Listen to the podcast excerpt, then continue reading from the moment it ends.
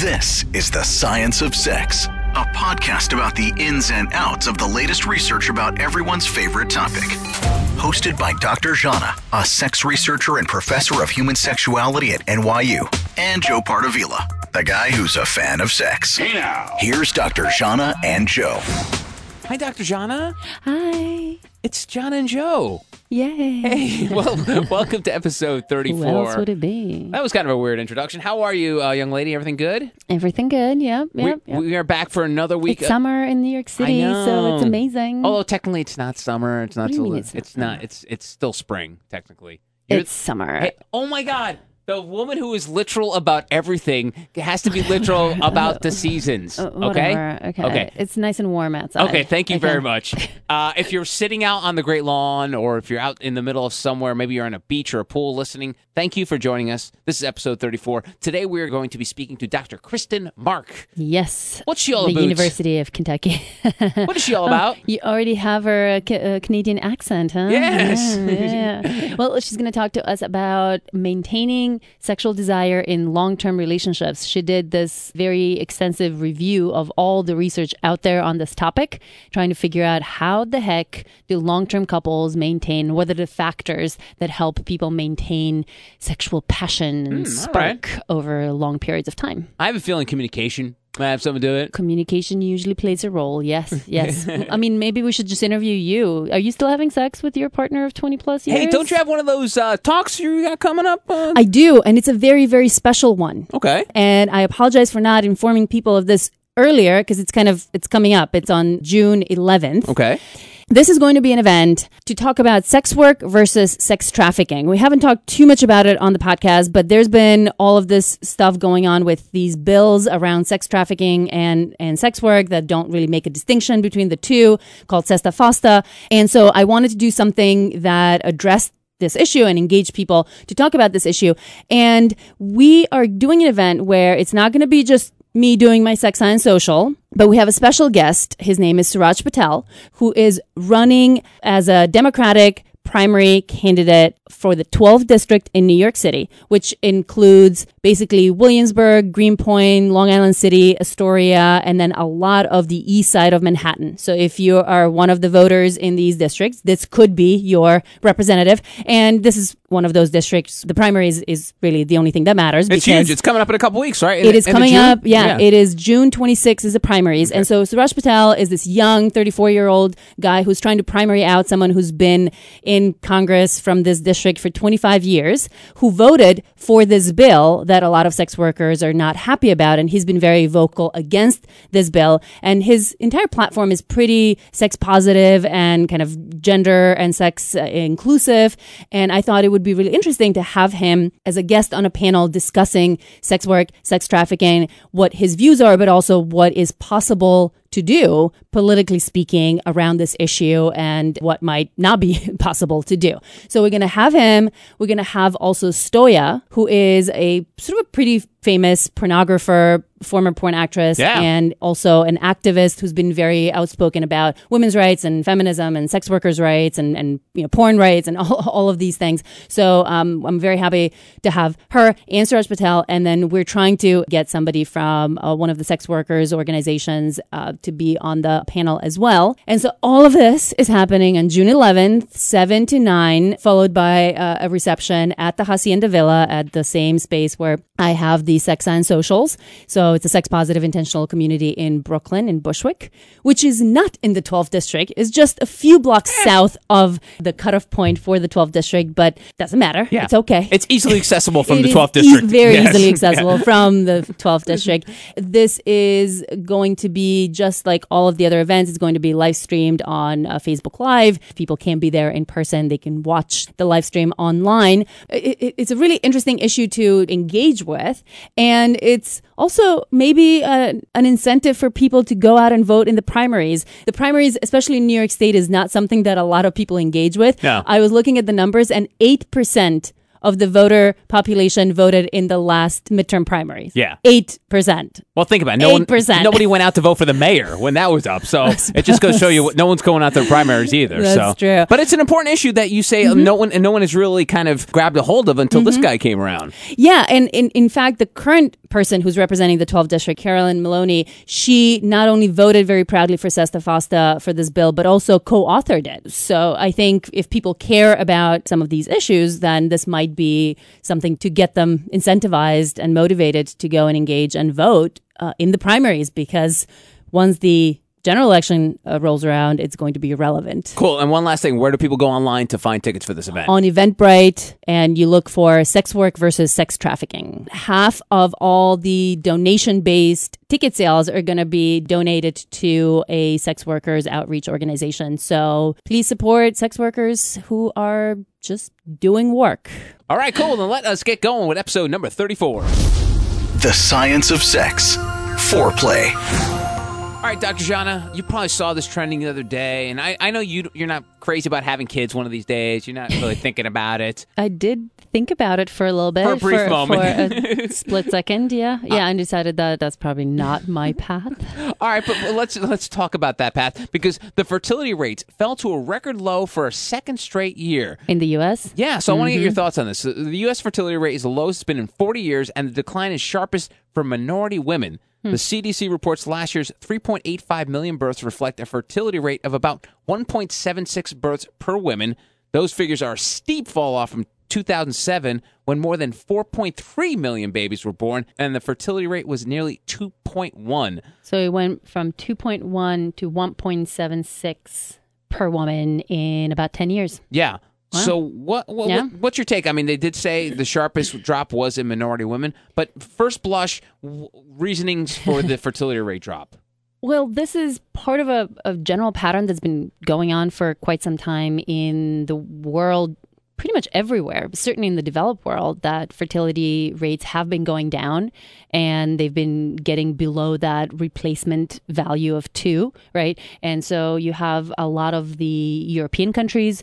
Uh, Japan and some other kind of East Asian countries like Korea and and so on. Yeah, so a lot of these kind of developed nations have been have been dropping below that replacement value of, of two, and the U.S. is no different uh, in that in that regard. The U.S. was kind of different because among all of the developed nations, we had the highest fertility rate and we kind of still have a relatively high fertility rate for a developed nation but that gap is closing. So we're getting closer and closer to some of these other kind of low low fertility level um, countries like western europe and northern europe So if we're catching up with and- them, why, Yeah. why do you think? I mean, what are they? Well- what were they doing already that we weren't, and now all of a sudden we were gotten on board? I, I think uh, the U.S. has, has always had more of a kind of family oriented, um, I don't know, way of thinking, and you know, marriage has been more important, and stay at home moms have been a bigger part of the population than in some other countries where men and women work at similar rates. Yeah. Again, we are part of this general trend, and again, this is not a trend that's happening only in the developed nations. The fertility rates have been dropping throughout the world. It's just that in some other places, 10, 20, 50 years ago, they were at like eight children per woman Wow. uh, or seven, and they've now dropped to three or four or something like that. So they've been dropping uh, pretty pretty consistently. And this is driven, oh my God, this is driven by so many different factors. It's driven by decreasing infant mortality. So fewer kids are dying in infancy, so you need you don't need to have as many kids, right, in order for some of them to survive. Wow, that's a dark turn. Okay. Yeah, but it has probably it's probably one of the most important drivers Wow. of of lower fertility rates because you just Yeah, I didn't even think that. yeah. Uh, then kids are expensive. Mm-hmm. Kids take up a lot of time and energy and work, and so a lot of the time people make decisions not to not to have them, not to go in that direction. There might be some infertility issues for some people going on. Maybe people waiting uh, longer to have kids, and then by the time they decide that they want to have those kids, they Yeah. can't have them anymore, and, and so How on. about here in the states? You think And- uh, birth control being more accessible? Absolutely, birth Yeah. control being more accessible. And uh, some of these data are showing that some of the steepest drops is among teen moms. So teenagers, Oh. 15 to 19 years Oh, uh, cool. of age. Yeah. So I think teen pregnancy prevention efforts are are paying off, and they have been paying off. Yeah. Those rates have been dropping dramatically in the last 10, 20 years uh, when they were really, really high and Yeah. have been have been dropping. So uh, all of these things are kind of working together. Now, usually the lowest birth rates are among women who are highly educated, and that's a pretty consistent finding throughout the entire world. The higher education a woman has, the fewer children she's going to have. So, so again, that's that's part of the the general trend. Now, it's uh, actually interesting that the sharpest decline uh, is for minority women uh, that, that we're currently seeing because uh, usually you think of that of that low birth rate among white uh, women uh, and and the usually talking about sort of or thinking that that minority populations are not declining in in but apparently they are so yeah these some of these economic and and social factors that are affecting white women are affecting minority women and it is part of a general trend that's happening all over the world Now, as a non-scientist, as I like to point out, is this a Mm-hmm. good thing? Is the lower fertility rate is that is it generally good? depends on how you think about it. I think about it as a good thing because there are way too many people on this planet. I think we absolutely need to Slow our roll, Slow- as they slow it down. Yeah. And uh, so I, I see the decline across the world as well as in the U.S. as a as a good thing that I really hope continues and if, possible even speeds up. In some some places, it's still pretty high, and, Yeah. and we need to, we need to slow it down. Now th- there are some concerns in individual countries that having fewer young people is going to put economic strain on the system as a whole because fewer young people in their productive age are going to be able to support a growing older Sure. uh, population that is not contributing because they're retired and Yeah. maybe are um, having more uh, health health issues and so on and that Fewer people with disposable income. The you know capitalism would take a little bit of a hit as well well, too. uh, right, right. Yeah. Uh, uh, but that that changing of the pyramid of how many people are making money versus how many people are kind of living off of the the system, Yeah. and and I certainly think that is a very real issues that some of these countries are going to have to grapple with. But it's a it's sort of a temporary issue. At some point, the the population is going to stabilize, Yeah. and overall, I think it's going to be a good thing for the planet as a whole to put less strain on on all of the natural resources. Well, because that drop, like you mentioned, ten years, it's what less than less than a million, right? In within ten years, so it's not like it was a, an exponential drop. Oh, it's It- it- 0.5 million. Point five million. Yeah. Yeah. So it's it's not like it happened overnight. It slowly happened. So who knows? Maybe we may not see another you know steep drop like this in another ten years. So who knows? But like you're saying, maybe all of a sudden we're, we're going to start to slow our roll and make stop making so many people so we're not so crowded here and everything's good. Yeah, I think fewer people is not the worst thing that could happen to this world. Now you did give a bunch of reasons for the fertility rate, Uh-huh. which I'm sure we're all scientifically backed. Uh, you didn't just make those up. No, I did not. But you did not mention Netflix. I did not mention Netflix. I don't know if you, I don't know if you noticed that you did not mention that because a new study says that couples getting into bed and watching their own shows on different devices could be cutting down on romantic time. Oh, so interesting. so say hypothetically you so and the I whole were Netflix and chill. it's opposite. People are actually just chilling. They're just chilling because what happens, uh, uh, uh, Dr. Zhana, is the fact that people have these multiple screens. So, say for example, we're in bed together. You've got your iPad. I'm watching TV. Mm-hmm. I'm watching something. You're watching something else, and then b- before you know it, we're both falling asleep, and the night's over, and then there's no one's getting anything. so, researchers noticed Mm-hmm. a huge spike in Netflix and YouTube usage between 10 p.m. and 11 p.m. Mm-hmm. So that I guess customarily, maybe right before Mm-hmm. you go to bed, little nookie nookie time, people are on YouTube, which you know, from time to time I get sucked into that YouTube rabbit hole Mm-hmm. where all of a sudden you'll be watching, you know, movie trailers from like 1987. You're like, what am I what am I doing here?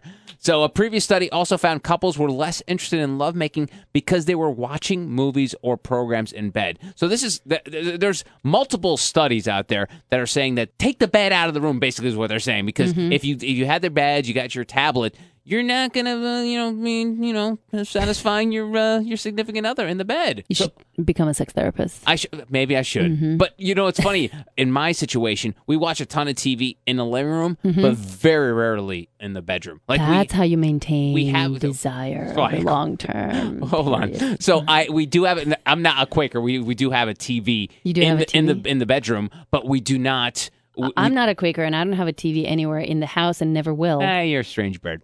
Uh, but we don't watch a lot of TV in in the uh, bedroom, and we try to keep our phones off while we're, uh, we're in the no, bedroom. that's so- that's smart. No, no, absolutely. Uh, All kidding aside, Yeah. I think having all these other potential distractions that we have today, all these interesting things that we could be doing, because there's a lot of good stuff on TV Yeah. or on YouTube or whatever, just as there is a lot of you know Yeah. not so good stuff. But it is so easily accessible, and it's so easy to kind of get into that into that habit Mm. of of doing something that is not necessarily interacting with your partner and having using technology in a way that uh, pushes you away or creates uh, creates kind of a, a barrier and distance and yeah i'm not too surprised i'm kind of saddened by that i think people should maybe take your advice and and uh, try to create space Yes. for for uh, connecting or reconnecting with their partners at the end of the evening in some way. I went to this uh, dinner last week. I actually may have mentioned that same dinner. Remember that that loving couple? Oh that yeah, the one that you th- that looked like a giraffe in, Ma- in New York City. You're like, what is this thing? A happy couple with children? This makes no sense. Exactly. And at that same dinner was a was a woman who was more recently married to to uh, someone that she was madly in love with, but they had made this very deliberate decision to have sexual connection every day. And that did not mean penis and vagina or Right. you know any particular type of sex that they had to have, but that every day they had a commitment to connecting with each other in a physical, sexual way, whatever that meant to them in, in any moment. given moment and in any given day. So I think that that's kind of a good thing for people to think about. That Yeah.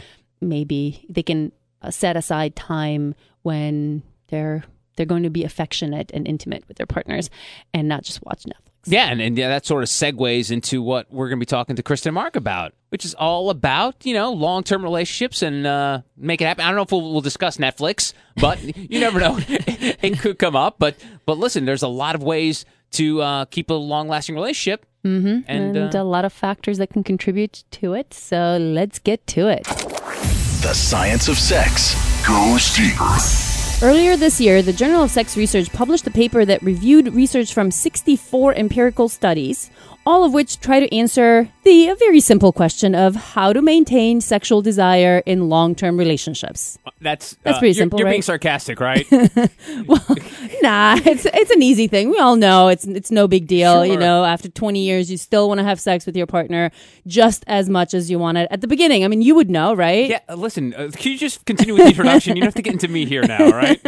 T- today we're talking about you. This is about you. So Uh, again, continue with the introduction. we'll get to that if we can. Anyway, here with us today to share what they learned from all these research articles is one of the two study authors, Dr. Kristen Mark. Dr. Kristen Mark is an associate professor in health promotion at the University of Kentucky. She's also the director of the Sexual Health Promotion Lab and the faculty fellow for the Office of LGBTQ Resources at the University of Kentucky. Dr. Mark's research centers around sexual well-being with an emphasis on the importance of sexual pleasure and satisfaction to the study of sexual health. Her work has been published in over 50 peer-reviewed academic journals and she has presented her work at more than 100 national and international conferences. She also regularly contributes to popular media outlets to digest scientific findings for the public. Dr. Kristen Mark, welcome to the Science of Sex podcast. Thanks for having me. Okay, so why studying sexual desire in long-term relationships? Why is this important and how did you end up studying this? Well, for one, it tends to be the most common question that people ask me about in terms of like how do I you study couples, how do I maintain my desire in my relationship? That so that alone, the fact that it's a, a common question, I think is makes it uh, an area that's important to study, but Is that what couples are most most worried about?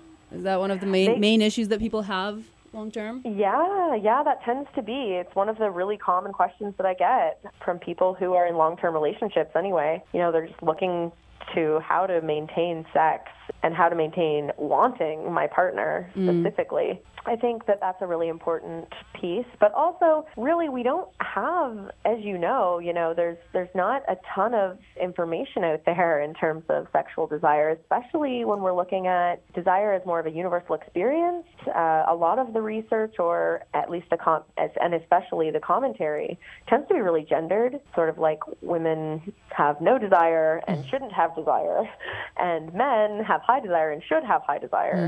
Um, these are sort of the messages that we get in society about sexual desire, and that's the piece that really made me interested in the topic. In addition to just sort of the the common interest of long-term relationship partners. And we do have data showing that the people who have more desire, that basically maintaining sexual desire in long term relationships, is correlated with some positive relationship outcomes, right? Yeah, so we've done some research and other researchers have looked at this, but when you tend to have higher desire for your partner specifically, so there's sort of two ways to break down desire. Actually, there's multiple ways to break down desire, but two that we've looked at are sort of solitary desire, like just desire in general. How often do you masturbate? Do you sort of feel that sense, but it's not necessarily partner specific. And then dyadic desire, where it's like, how much do you desire your partner specifically? Mm-hmm. And so in these long term relationships, we've asked a lot of questions about dyadic desire. And that is significantly related to higher um, relationship satisfaction and sexual satisfaction.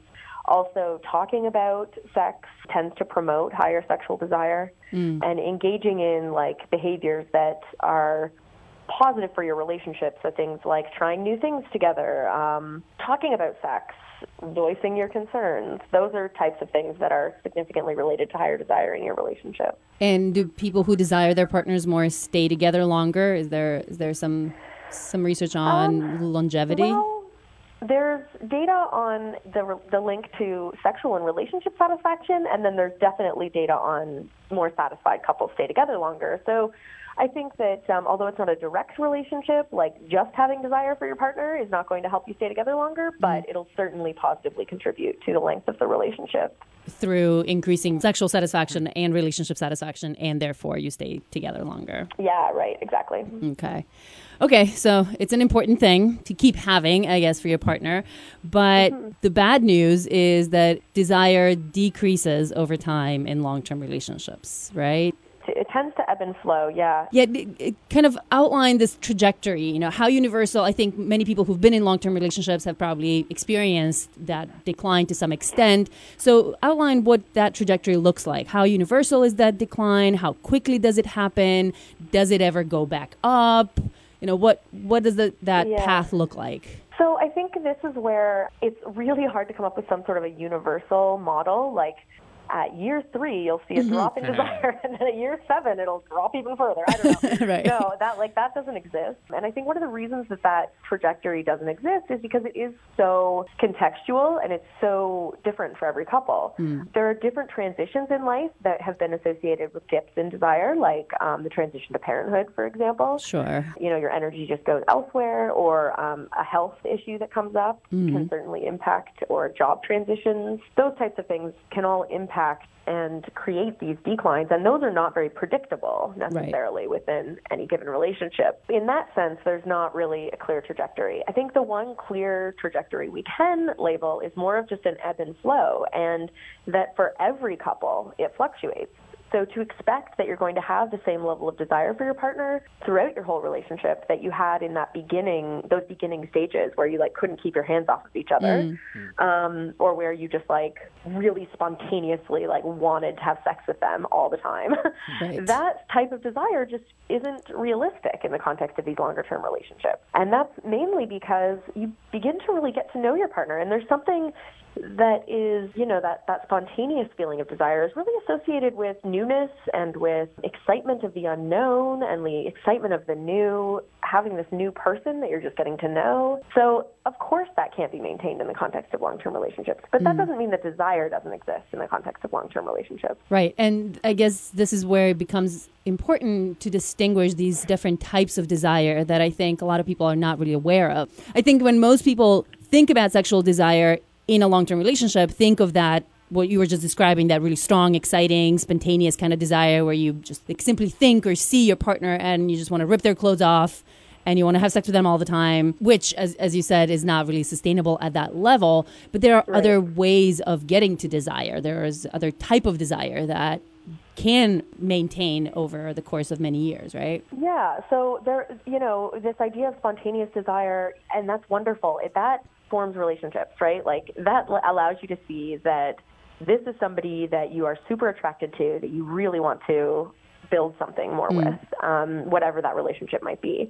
And so, what, even if it's just a sexual relationship, that's fine. But what we see, though, in these longer term relationships is that things like um, seeing your partner and Esther Perel talks about this a mm. lot in her great TED talk on maintaining desire in long term relationships with the idea that if you take a step back and you see this partner, this person who you've relied upon, this person who you really trust, who's super dependable, you see them doing something that kind of reminds you of those early days.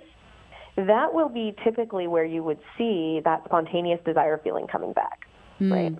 But we don't have that opportunity every day in everyday life for, for being able to see that in our partner. Right. What we do have every day, though, is the ability to have other motivations for sexual desire. So, sex is not the only sort of object of one's sexual desire, the act of, of sex or of release, right? There's mm. sex brings intimacy. Sex allows for you to feel closer to your partner again. It right. allows for you to share something with them that is between the two of you or the three or however many. You know, this doesn't just have to be in like sort of dyadic right. monogamous relationships. But this idea of being able to engage in sex and to want to engage in sex for the purpose of benefiting your relationship, that's where we see it coming in a lot more in these or longer term relationships. Is like understanding, okay, I don't really feel like having sex with you right now. I've got a hundred other things to do. Mm-hmm. But you know what? I know that it's going to feel good afterwards. And I know that it'll benefit our relationship and I'll feel closer to you and we'll just both have a better day if we just have sex this morning. Mm-hmm. so, and that's a learning loop. Like that allows for you to see that there is a pathway to having a better day. And maybe that pathway involves morning sex, even if you don't really necessarily feel like it or have that sort of spontaneous feeling of sexual desire. So that's one way that responsive desire plays out. I'm going to just give another quick example of another way it plays out, and that is when you're actually in the act. So, and this is where distinguishing between arousal and desire becomes important, um, which I think is a is a topic we will discuss. But the um, sense of engaging in sex and then feeling like, okay, yeah, this does feel good. Okay, yep, I'm going to keep going. Mm-hmm. That's also a form of desire, too, right? Rather than feeling miserable throughout the sex act, which is not encouraged, right. um, and, you know, not what any of us want or seek out, that doesn't promote more desire, or nor does it promote satisfaction in a relationship. But that feeling when you're having sex with your partner and you're like, oh, I'm glad I did this. Okay, let's keep going. That's also a form of, of responsive desire, and, and that can be a really rewarding form. Right. So you kind of basically describing starting to have sex, not necessarily because you're crazy horny in the moment, but right. because of these other motivations of like, well, this is good for us, or kind of starting to do something that all of a sudden starts to feel good to your body, and Absolutely. then desire kicking in and saying, oh, that actually is fun and good. I want this. Yeah sometimes when you haven't gone to the gym for a while and you're like really it's it's kind of hard to get your ass there and then you get yeah. there you work out and you're like oh my god this felt so good why am i not doing right. this all the time yeah and there's a lot of there's a lot of similarities there too with like the endorphins that are being produced and all of that and that's you know a whole other body of research that that shows the benefits of that. But yeah, you you mentioned uh, the the difference between arousal and desire, and I think a lot of people kind of use those two things interchangeably or don't really distinguish between these concepts, and they are different as well as related to some extent. Yeah, um, I, I, I think it's really important to distinguish between desire and arousal because so many people label arousal as desire or label desire as arousal. And there's been some studies to show that, especially in women, that seems to be the case, that they sort of misinterpret each. Scientifically, though, we have the ability to distinguish between these things in the sense that um, sort of desire is that motivational state that drive, that sort of um, feeling of wanting and wanting something that is not yet attained, like that push toward that. And that can be um, mostly measured subjectively, I would say. Whereas arousal, so subjectively, can, as in just asking people, do you, you know, do you want this, or how often do you, do you want this, this or yeah, how strongly yeah, exactly. do you want this? Mm-hmm. Exactly. Um, Whereas arousal can be measured both subjectively and objectively. And arousal is that physiological response that may either follow the desire response or come before the desire response. And arousal is this physiological response that can be measured you know, objectively with things like the vaginal photoplethysmograph or, um, you know, people are using thermography now. There's a variety of ways in which that can be measured physiologically. But then there's also subjective arousal where you can ask somebody, how do you how turned on or how how aroused do your genitals feel right now mm. and that question is getting at genital arousal but it's just subjective genital arousal versus how turned on do you feel right now? How much do you want sex right now? How much do you want to be sexual or have some sort of how much do you want this? That's desire. So it's really the genital or physiological response that is the arousal piece, and it's the psychological piece that um, is the motivational drive to push you toward that that is the desire piece and these two can go together you could be at the same time desiring sex and being aroused but they don't have Absolutely. to right you can they don't have right your body could be aroused at the moment but you might not be desiring the right. sex. And we see this we see this happen in, for example, sexual assault cases, right? Mm. Women being very confused that, um, you know, well, I had a lubrication response, I was wet in the moment, does that mean that I wanted it? Right. No. That physiological response is not an indication of wantedness. That physiological response in a case of sexual assault, for example, would be actually probably a fear response coming in, mm. and mm. um, and and there's been some recent research that's been looking at this more closely that I don't engage in, but looking at sort of what are the what's going on that's creating this sort of physiological response and a lot of that might have to do with fear and not wantedness at all. Right. So you can have one without the other. A lot of the time they happen together, and I would say the majority of the time. But that's where we get into sexual when sexual issues arise. Uh, and that's also part of the reason that sexual arousal and desire disorders were combined in the latest DSM was because of this overlapping um, clinical profile where women who come in with low desire also tend to have low arousal and vice versa. Right, right. It just one one of the two might be more distressing or might be kind of more primary to the other issue. Exactly. Right. Yeah. And so um, kind of take it back to ma- maintaining long-term desire in, in relationships i think the, the, the arousal piece is important for people to understand that that can come both before and or after or sort of at the same time as desire does, and that you can have these kind of different types of, of sexual desire where the, the spontaneous type, which is very typical of the beginning stages where you want it, and then arousal comes as a result of wanting wanting it and and engaging in it. But there also very often in long term relationships, you have this responsive desire, and that's the one that might take up the majority of the experiences, I guess, that couples have with one another, where you don't necessarily desire it, but you start engaging in it, your body starts getting aroused, and then your desire kicks in and kind of continues and, and emphasizes further that arousal. Exactly, yeah. It's funny hearing these kind of conversations, Kristen, because I know uh, Dr. Zhana is not a, a big fan of long term monogamy. No, no, come on, come on. But it is funny that to hear. works for you. You go for it's, it. It's very sweet to hear you to talk about this because I know like your head's probably churning and like this does not sound something like I would be interested in. But you know what? As a scientist, I will research this and read about this. I mean, whatever works for you. Yeah, you know, uh, that's what I mean. Like, it's it's great that you're non-judgmental because it's not you're breaking into Kristen and being like, uh, Kristen, are these people just crazy that they want to have long-term? How do they sustain all this for so long? It's just to me seems so much work.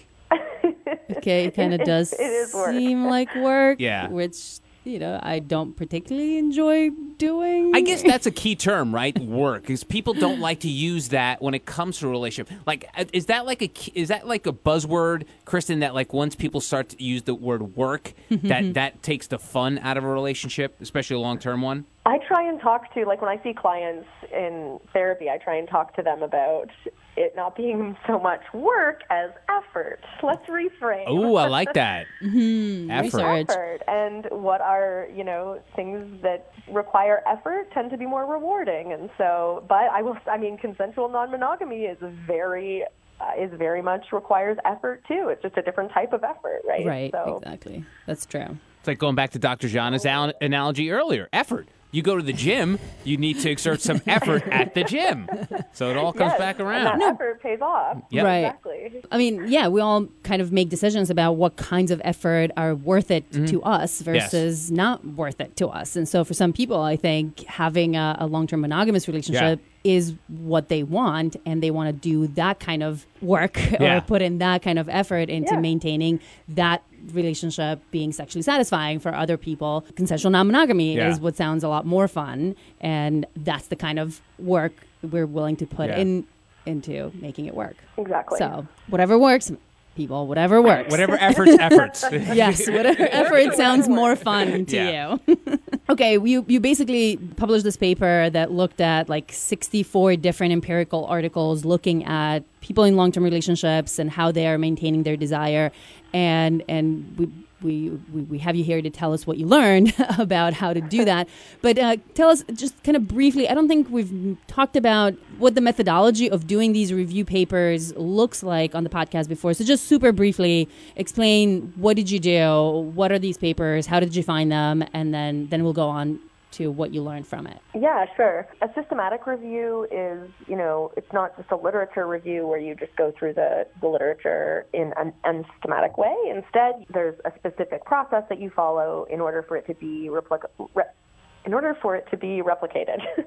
so, um, by being able to replicate what you found, that's what makes it systematic, right? So, we did um, a massive search, which landed us like almost 400,000 articles. 400,000? 400,000. Yeah. Goodness gracious. Is that like every paper ever published in psychology? Thank you to my graduate student, Julie Lasslo, for her uh, very hard work in combing through all of these articles. Yeah. I mean, she's So- blind now, but that's okay. as long as we have the study after it. She's become recluse due to Yeah. yeah.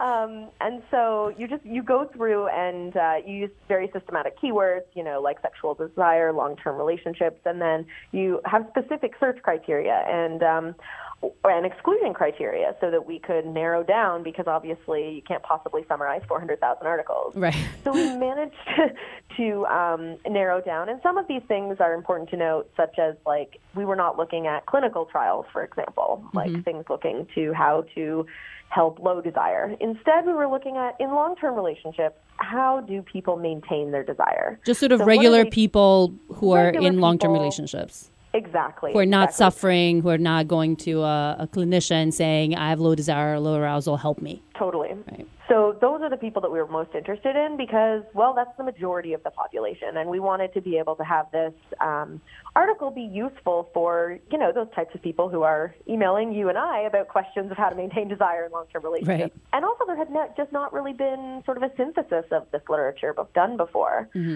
So we um, ended up settling on 64 articles. And so those 64 articles were included in the review.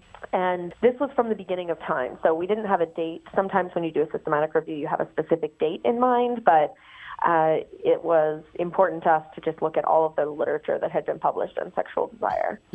So those 64 articles met our inclusion criteria, and um, then you go through and create a massive table, which is available as supplementary file because it's so many pages long, Right. uh, with all the methodology that they used, how they so how they collected their data, how many people were in their sample, et cetera, et cetera, and importantly, the findings of Right. those articles, and sort of, and that's what led us to creating the conceptual model because we needed to figure out a way to organize this, like. Yeah, you can't so just present a list of like 30 Totally. different things. And Yeah, yeah. So we took a socio-ecological approach, and that just means like integrating sort of societal, interpersonal, and individual factors that contribute to maintaining desire and long-term relationships. okay, let's go through the model. So Sure. uh, the, there are these basically three levels of factors that matter for maintaining long term desire that is individual level, interpersonal level, so you and your partner, and then greater social kind of uh, community level. Yeah. What are some things that go into each of these? So I think also it's important to note that um, the individual is embedded within the interpersonal, which is embedded within the societal. So all of these things Right. interact. Um, nothing really exists just on its In a own. vacuum. Yeah. Yeah. Yeah, exactly. And so your um, sort of expectations in your relationship, which is an individual level factor, can very much be influenced by the societal factor of gendered expectations of sort of society, like women expected to be gatekeepers of sex and men expected to be the pursuers, for Right. example. Right. So all of this works together. But to start with the sort of individual level, uh, we found things such as expectations. So um, having the anticipation or the expectation that your relationship is going to have this high level of sexual desire that's going to be stable throughout the relationship, that is not very positive for maintaining desire um, because these expectations are not going to be met. To expect that your Unrealistic. very unrealistic. To expect that it will stay the same throughout a relationship that's long term is just an unrealistic expectation. And so when couples have the antici- have this anticipation of desire ebbing and flowing and understanding also that it's not always going to ebb and flow with each other, that this is actually an individual level process where desire in one partner may increase or decrease at a different rate than the other partner Right. um, creating these things we call desire discrepancies, where one of you may be wanting sex and the other may not. And so that ex- expecting that can be a protective factor for sexual desire. So just knowing that it's going to ebb and flow and that it's going to decrease to some extent, that especially Right. that spontaneous uh, desire, that can actually help you maintain more desire and better sex life. Right. Okay. Yeah, because you don't go into like panic mode when you haven't had sex for a week, right? Right. And so it allows for more stability. It, it, it's like almost like the expectation of instability provides more stability, which allows for the desire to function on its own and just like fuel the relationship. I think that speaks to this expectation that we have in, in our society that you have to have the same level of desire, you have to be just as in love and in passion, if you will, in lust, in love and in lust with your partner as as you are on day one, you know, ten years down the line or twenty years down the line, and that if you're not feeling that or if they're not feeling that for you, then something is wrong. Then this is not the one. That you know this relationship is somehow not Broken. going well, Yeah. broken, yeah, and you need to go and find someone better. Yeah. You- Right. I also blame you scientists too sometimes because a lot What of did we do? Well, here you'll hear this stat: a happy cou- and, and it may not be you guys, but a happy couple should have sex at least three times a week. It's once a week, actually.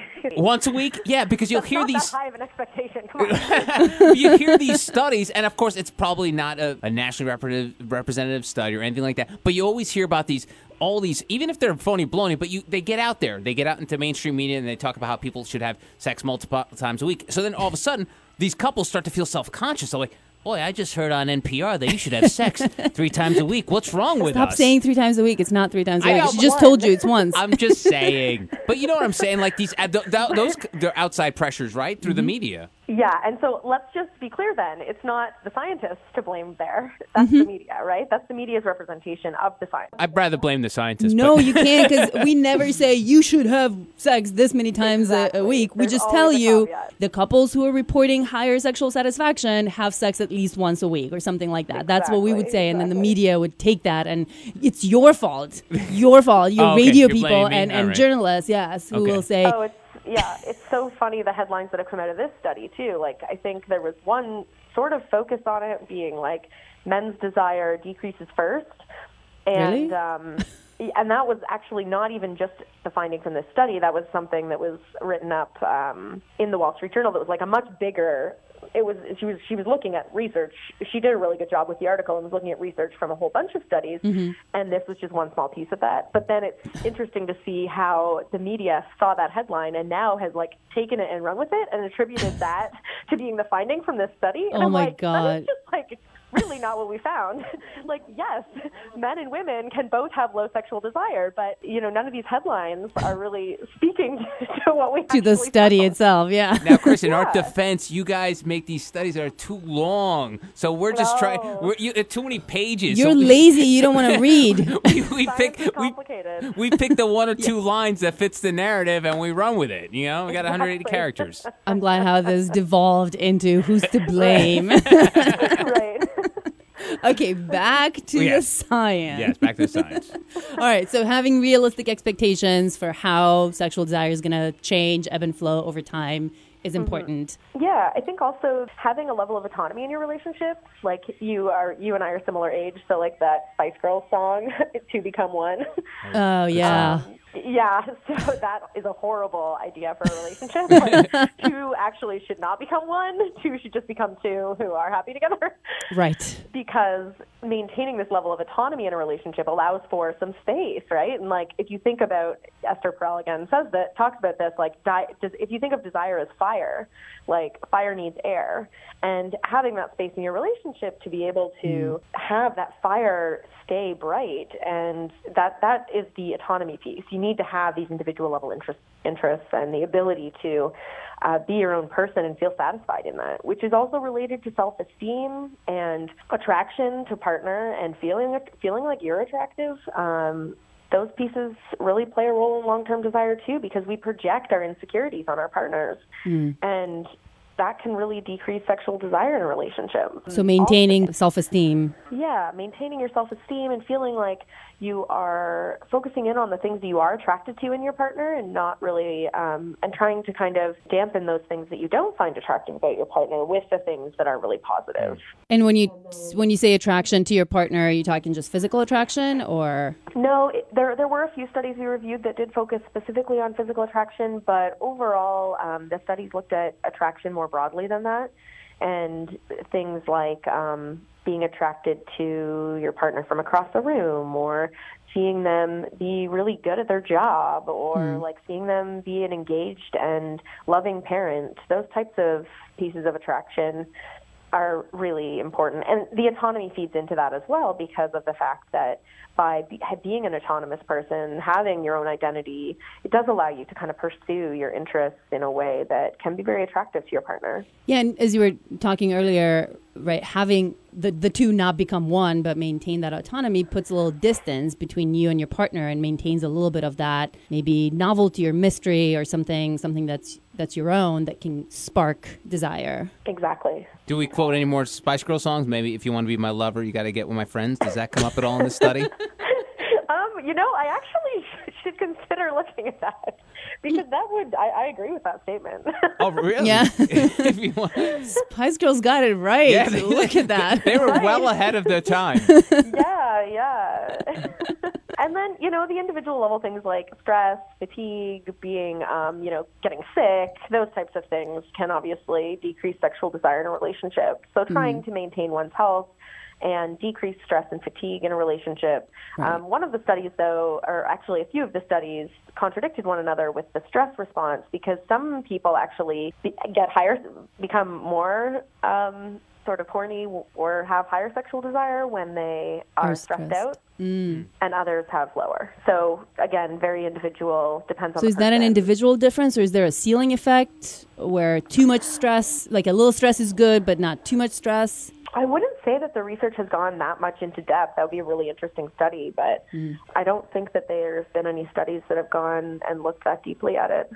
It's almost like makeup sex. Like some people have Right, great sex after breaking up, and some it's like it's the worst. No They- way, yeah. they just don't want anything to do with it. Right, right. Right. And how about Uh, people's general levels of sexual desire or sex drive? I, I, I don't remember seeing that in, in your paper. We all kind of differ. I know you've argued that sex, sexual desire is more of a state than a, than a trait kind of thing, Yeah. but people do differ in, in just this solitary desire, how often they think about sex and how often they want sex and how often they masturbate and, and those kinds of things. So are people generally higher on sex drive, more likely to maintain sexual desire in long-term relationships or Yeah, I would say that that sort of um, that more trait-like way of thinking of desire, where um, you kind of just are, how, however you are in a in a solitary desire setting, is sort of stays with you throughout life.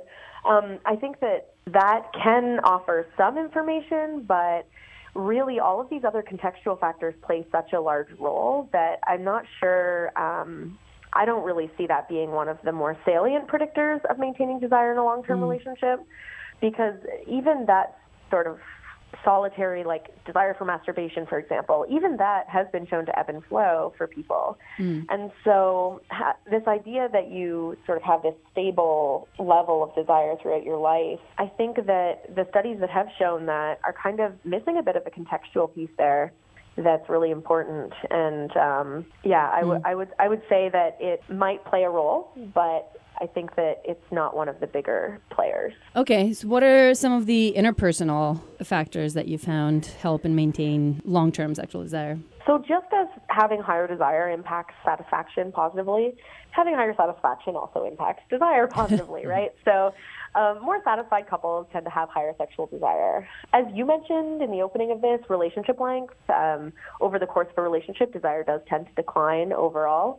But when we look closer at that and we don't just look at it as this linear relationship, we actually see that it ebbs and flows. It's not just this linear decline. Mm. So, um, relationship length has a complicated impact on desire, and um, we see that when couples reach certain milestones in their relationship, their desire might go back up. Um, and desire is complicated, right? Also, couples who are more compatible with one another sexually tend to have higher sexual desire, as you can imagine. Um, yes. yeah. Date so, your own species, as Reid Mihalko says.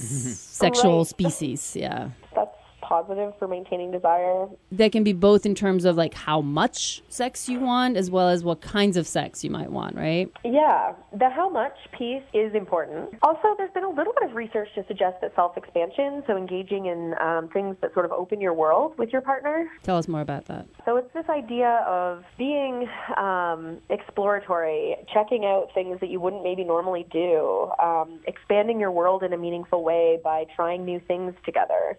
Mm. Those promote desire in relationships. And couples who engage in more of these uh, self expanding activities together, and it doesn't just have to be activities, it can be, you know, um, where you and your partner love to travel together or have a shared interest in things that allow you to learn new things. So it's not just buying new lingerie and new sex toys. We're not just talking about new uh, like not, sexy I would not things. say that that is self-expansion. No. No.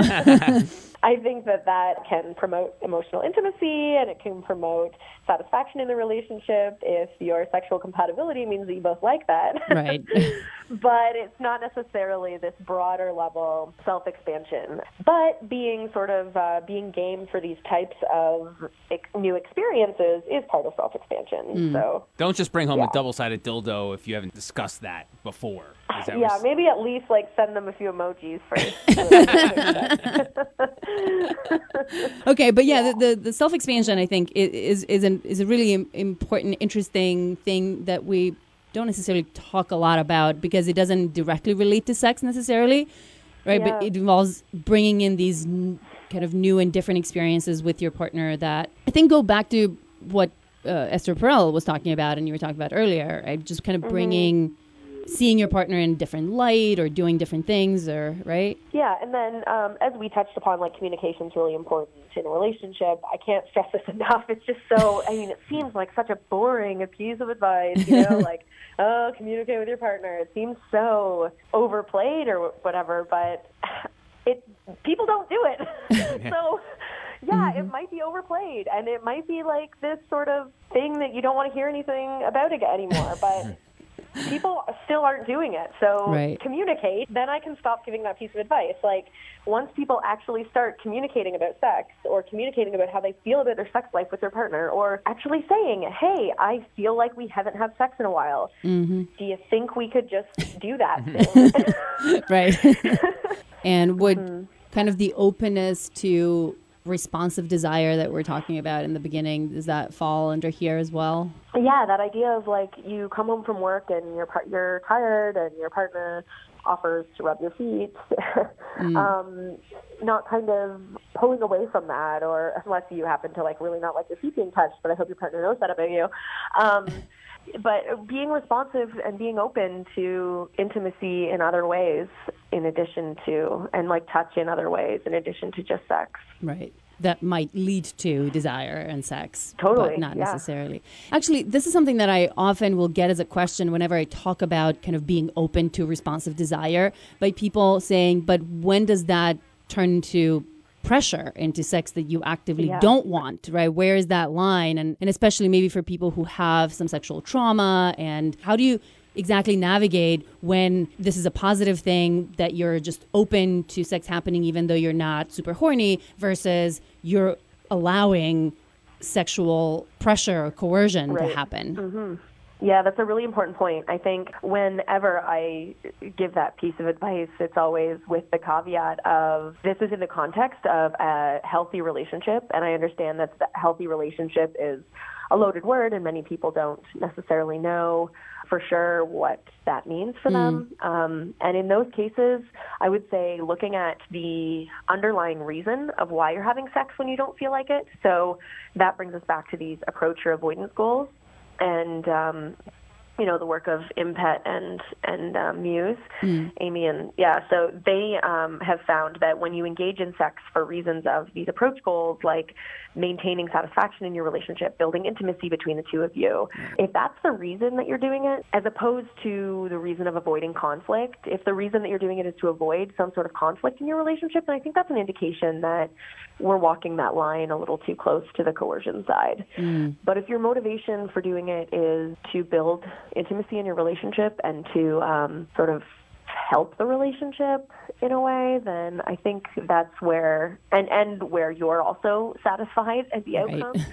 Because if there's not mutual satisfaction, then that strategy also does not work.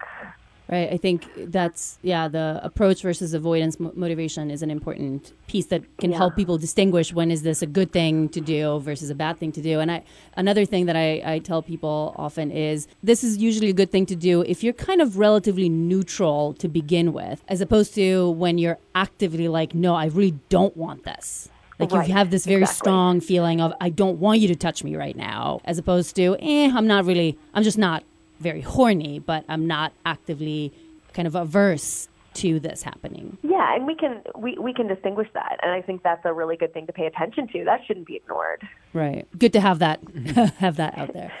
Right. And then the final piece that the interpersonal and the individual set of factors are embedded in, as you said, is the social kind of larger community Yeah. piece. What are some of those factors that fall under this? And I think this piece plays a huge role in sexual desire in a way that's not really discussed very often um, and certainly has been under researched. And one of the reasons it's been under researched is because it, it is kind of tough to measure these things um, and would take some sort of cross cultural research, I Right. think, as opposed to what a lot of this is, which is taking place in North America and Europe. But these gendered expectations that we place, as I mentioned earlier, women as gatekeepers, men as pursuers, that really plays a role in people's desire. And uh, women, I mean, gosh, like we're taught from, girls are taught from such a young age say no to sex. All of those messages are directed at girls. They're not directed at boys. Say no to sex. Say no. Um, I love Amy Schumer's bit on um, how she was always told like men want one thing, and that one thing is they want to have sex with you. And Right. then she like became of an age where she could have sex, and she's like, wait a minute, where are all the men? Like, she was like, you know, walking down. She's like, Wait, are they are they just going to jump out all of a sudden? Like, what's going to happen here? I thought that men only wanted sex. Like, where are they? and so I think that really illustrates the way that girls are given this message that like men want one thing from you, and that one thing is sex, and you should say no to it, and you should be afraid of this. Right. This is something to be afraid of. Yeah, potentially And then- traumatic and scary and risky, and you should yeah limit access to it, Yeah. or trade and it for love and marriage. Totally. And then men are also screwed over by that message because that also makes it seem like men are always wanting to have sex with you. all the time with everybody. is yeah. right, which is also not true. Like Right. men can have low desire too. Men can men's desire is as complex as women's. And Right. this is the part that I feel like we get so wrong. It's like men are just this on and off switch. Show them a pair of tits and they're up. Like that is not how it works. It might work that way for some, Some men, men, just right. as it does for some women. Mm-hmm. but that's really like so oversimplifying men's sexual desire and i think that does a huge disservice to men. Mm-hmm. That feeds into you know this egalitarianism that we have where couples who tend to have more equality in the relationship although there's been some mixed findings on mm. that in, in the literature, with some finding that it uh, increases sexual frequency, others finding that it decreases it. I mean, again, I think we just don't have uh, really solid ways to look at this in as nuanced of a way as this complicated issue becomes.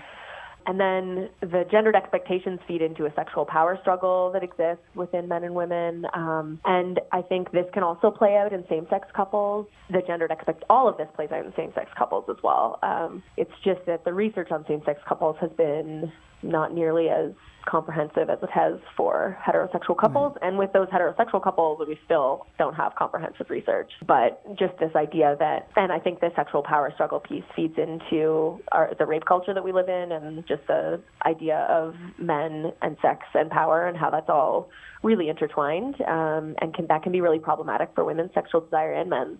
Mm-hmm. And then the restrictive sexual attitudes, uh, just gosh, if only we could see sex as a natural part of human development. If only. yeah. Then everyone would be maintaining desire in their long term relationships. well, maybe not, but. but certainly a lot of the pieces that we're already talking about in terms of interpersonal and, and individual factors would be better, like communications around sexuality totally. and thinking uh, about sexual yeah. compatibility with your partner and, I don't know, the kinds of expectations that people would have around uh, desire and long-term Yeah. relationships like all of those things would be much more realistic and much easier to accomplish if we lived in a society that had more permissive kind of sexual values yeah, or even just saw sex as like this thing that is integral to relationships. right you know?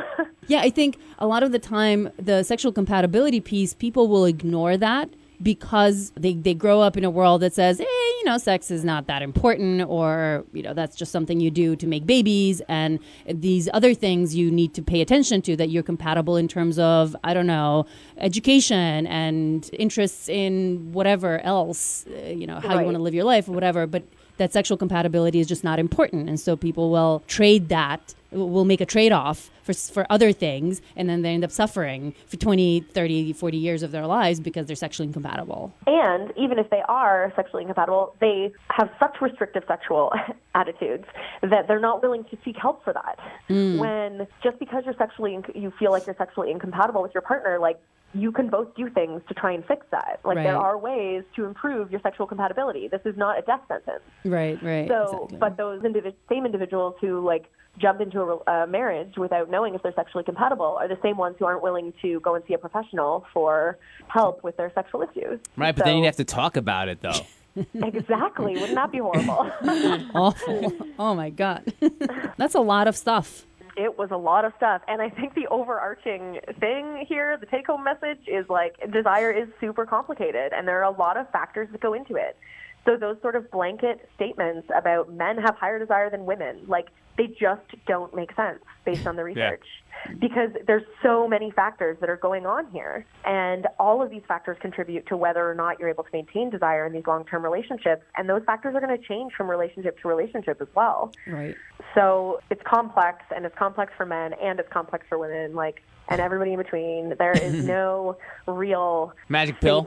solution, Yeah. Yeah. one like solution to all of this. Okay, so but if you had to take off your academic researcher hat for a minute and put on the, you know, Kristen Mark who writes for popular media and tries to help regular people, you know, people like Joe here who's been in the same oh, monogamous geez. relationship for 20 years and is wondering how do we keep this going? I don't know, translate some of these things into points of what people can do to maintain sexual desire in their LTRs. Yeah, I think improving communication is going to be my first mm-hmm. suggestion. Talk about sex. Talk about sex when you're having sex. Talk about mm. sex when you're not, Not having, having sex, sex, yeah. like at the breakfast table.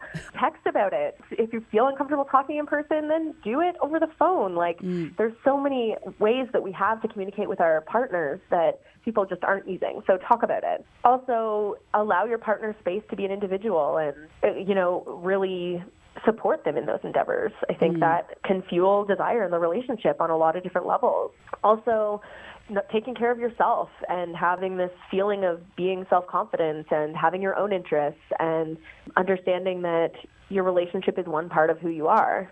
That can really help with maintaining mm, desire and for your just partner. feeling sexy, whatever that means to you. whatever that means Right. for you. Yeah, that doesn't necessarily mean lingerie and Right. candles. It means like like it definitely wouldn't mean that to me. So, Mm-hmm. you know, everybody's different in terms of what what that does for them. Mm-hmm. Also, I think with the societal piece, one of the biggest take homes from that is just like acknowledging that these exist. There's not necessarily something that you can do in order to make that impact absent or make it go away.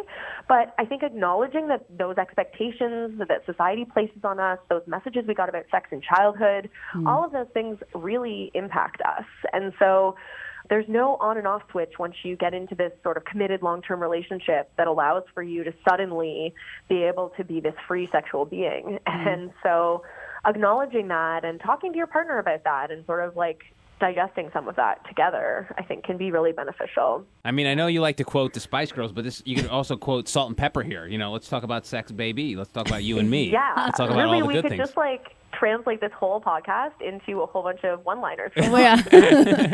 and make a pop song about it. Yeah. right. We can even start a band. Yeah. yeah. like the Sex Positives or something like that. You know. Really, really good rapper. All right. we have a plan. yeah. All right. There you go, folks. Now you know what to do if you want to put in all that hard work into making long term monogamy work for you. And spicing up your life. right. Dr. Kristen Mark, thank you so much for being in the Science of Sex podcast. Thanks for having me. It was great. Thanks. Oh, geez, we forgot to ask Kristen about Netflix. That's all right. Oh, no. That's all right. I'm sure she agrees with me to make sure you unplug when you get to the bedroom. I think that that's probably a Mm-hmm. pretty sound advice It's great advice. Yes. from from the non-scientist in the room. But uh, yeah, so that wraps up episode number 34 of the Science of Sex podcast. Hopefully you enjoyed today's episode because today was, I think, important because it's a very mainstream topic. Because Yeah, sometimes we kind of we kind of dig deep and find a lot of nichey things, but Mm-hmm. long-term relationships, there's a lot of them out there. Yeah. Most And- people will find themselves in a long term relationship at one point in their lives. at one yeah. point in their lives. So maybe there's a good takeaway for uh, for someone Mm-hmm. listening. And uh, if you enjoyed today's podcast or any of our podcasts, make sure you rate and review us. If you listen to us via iTunes, give us a few stars. Generally, the more the merrier.